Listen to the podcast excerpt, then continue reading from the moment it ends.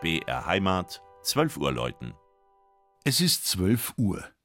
Das Mittagsläuten kommt heute von der evangelisch-lutherischen Pfarrkirche St. Bartholomäus im Nürnberger Stadtteil Würth.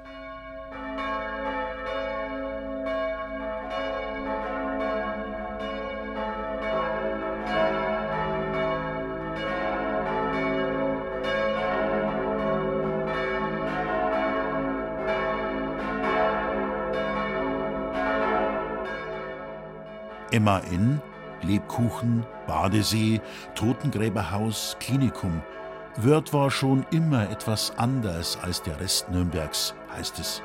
Kein Wunder, fast 500 Jahre lang, bis zur Eingemeindung 1806, war das Dorf vor der Stadt eine selbstständige Gemeinde mit eigener Kirche und eigenem Rathaus. Heute präsentiert sich Wörth ein buntes Stadtquartier, in dem nicht nur viele alteingesessene Wörter leben, sondern auch Studierende aus aller Herren Länder.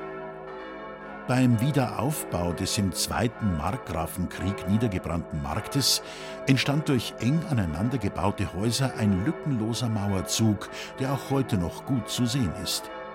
Auch nach den schweren Zerstörungen des Zweiten Weltkriegs wurde nach dem alten Grundriss wieder aufgebaut.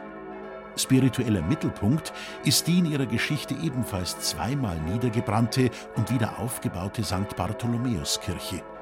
Ihre Grundmauern gehen auf das Jahr 1418 zurück, was heuer Anlass ist, ihren 600. Geburtstag zu feiern.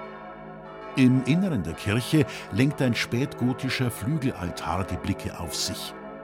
Zudem findet man mehrere Epitaphien und Totenschilde und zwei bemerkenswerte alte Kruzifixe.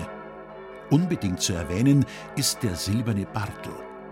Die 45 cm hohe Figur des Kirchenpatrons wird noch heute sehr verehrt, obwohl sich das Original im Germanischen Nationalmuseum befindet. Im Glockenstuhl von St. Bartholomäus hängen vier Glocken.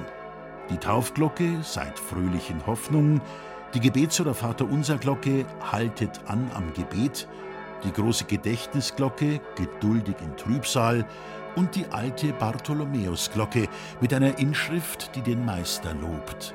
Gott allein die Ehr goss mich Balthasar Herold in Nürnberg anno 1706. Das Mittagsläuten aus Nürnberg wird von Regina Vandal. Gelesen hat Christian Jungwirth.